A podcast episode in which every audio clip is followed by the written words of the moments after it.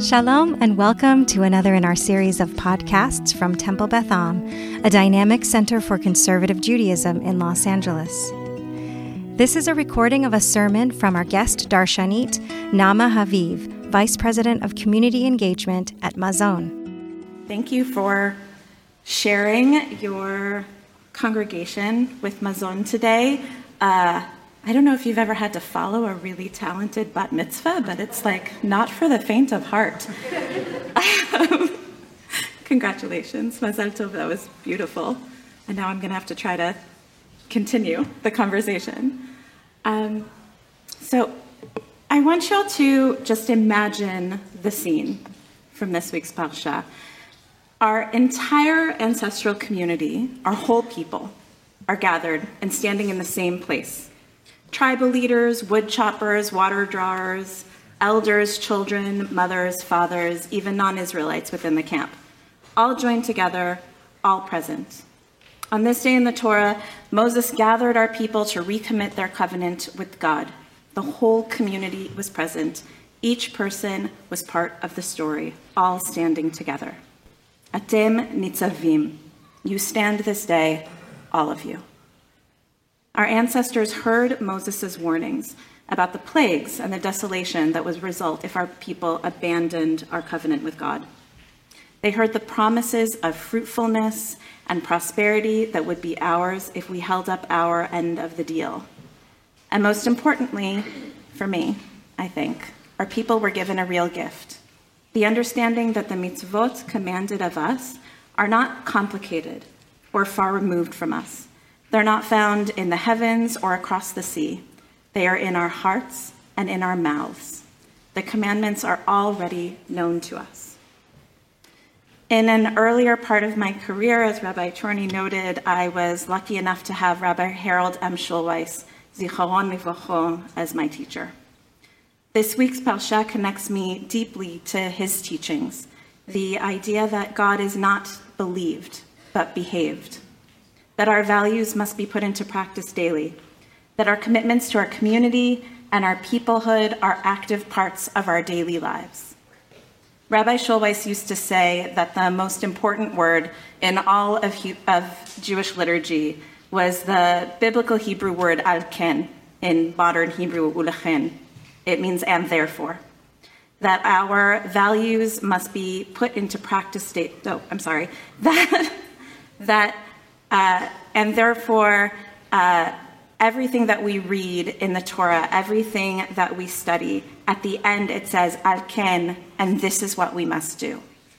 And therefore, this is how we act. We know this, and then we do that. Deeds and not words are the true mark of our faith. So here are some things that I know, and then you're going to know, and then we're going to talk about what we have to do because that is our way and that is our covenant. I know that nearly 40 million Americans right now have no idea where their next meal is going to come from. I know that that number cuts across all aspects of our country, all people, elders and children, mothers and fathers, people inside our community and outside of it. Atem nitzavim. I know that food is so much more than calories and nutrients. And so the problem of hunger is a problem that is so much more than a person's physical needs not being met. Food is a language that we use to tell our friends and our families, our children and our neighbors who we are and where we came from. We're about to eat apples and honey for a sweet new year. I tell my daughter all the time about how my earliest food memory is fried onions, and I can't remember if this memory is from my Sefta Tilda's Austrian kitchen or my Sefta Simcha's Yemenite kitchen, because taking the time to slowly fry onions was the only thing those two women ever agreed on in my entire life. Food is central to our identities, to our humanity. And I know that to cut someone off, not only from food in general, but from the food that is right for them, nutritionally, culturally, religiously, violates a fundamental piece of that person's dignity. It wounds their neshama, and it breaks our commandment to treat every single person as if they are created B'Tselem Elohim in the image of God. And I know that it doesn't have to be this way. I know that in the 60s and 70s here in this country, we got co- close to functionally ending hunger, to having fewer people coming onto the food stamps rolls at any given time than coming off. Of course, there were hungry amongst us, but there was also a robust safety net to catch, support, and help those people out of the poverty they faced. I know that people from all walks of life in this country, across the political spectrum, elders and children, mothers and fathers, people inside our community and outside of it, together agreed to and believed in this mission. Atem nitzavim. I know that we as a country on a bipartisan chose to weaken and eventually break that system. We built expressly racialized and gender judgments about who was deserving and undeserving of support into our laws. We ensured that right when people were at the most we ensured that right when people were at their most vulnerable, we placed obstacles in their path. And we did that across the political spectrum. Atem nitzavim. I also know that it's not too late, that we know where we've been and where we come from, and we also know what's possible in this country. Al ken, and therefore, we, all of us, must act. The commandments to honor the most vulnerable among us, to protect them and to feed them, those commandments are in our hearts and in our mouths. Anachnu nitzavim, we stand this day, all of us. Charity is not enough to solve a problem this big for 40 million Americans. Food banks and food pantries struggle valiantly to support the hungry among us, but that charitable system was never built to meet the needs of so many millions of people. It was meant to fill in the gaps that government had not yet been able to reach. The only institution with the breadth and the reach to challenge this problem, as massive as this problem, is the government. And so we must start there. Our tradition teaches us that the root of charity, tzedakah, is justice, tzedek. A justice based approach compels us at Mazon, a Jewish response to hunger, to ensure everyone who needs it, no matter their faith or their background, no matter the circumstances that brought them to needing assistance, has access to a robust, expansive, and comprehensive safety net so that they can have the stability and the security that they need to step up and out of poverty. And it compels us to challenge those systems in our country that allow hunger to persist in the first place. And I ask you to join us. I'm going to tell you how, don't worry. Uh, there's three ways. First, you can help us educate our community, inside the Jewish community and outside of it, about who is hungry in our country and why.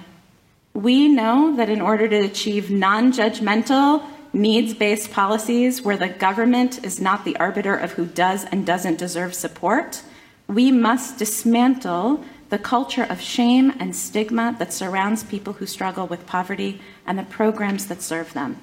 That work begins here with all of us. Please take it home with you, to your families, to your networks. Be in touch with me about the educational programs that we can help bring to your schools, community organizations, and beyond. I have cards. Please take them.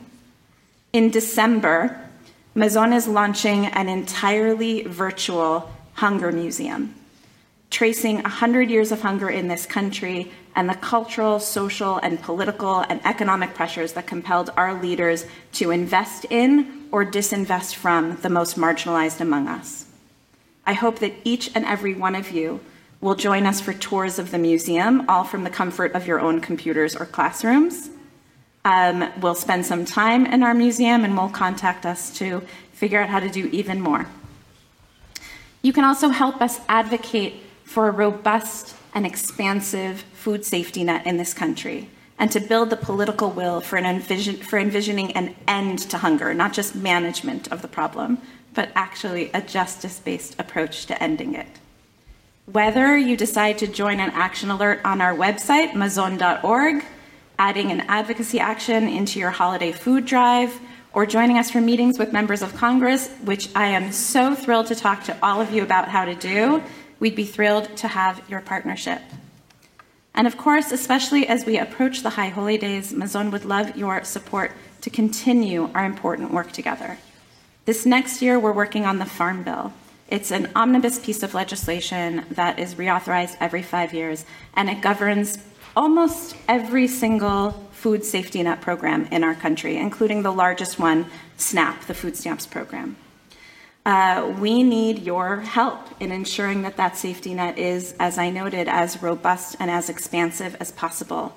Um, and we also need your help in the investments that we're making to build a, a strong network of anti hunger advocates across this country. Mazon has been building that network for more than 30 years, and for the last several years, we've been focusing that work on building a network of professional advocates in the states where food insecurity and hunger are at its highest, and not surprisingly, where there are almost no people working on changing policies. Lots of charitable work happening, nobody actually changing the policies until Mazon's investment. We need your help to do that more. We are all, as the Torah makes clear, in this together. And so it makes sense that we read this Parsha just days before Rosh Hashanah. We too are preparing to stand together with our community, with the old and the young, before God, to affirm our part in the covenant, to share our stories. Anachnu nitzavim, we stand this day, all of us, together. Thank you so much for having me. You have been listening to another in our series of podcasts from Temple Beth Am, a dynamic center for conservative Judaism in Los Angeles. If you enjoy these podcasts, we invite you to write a review on the Apple Podcast site or wherever you get your podcasts.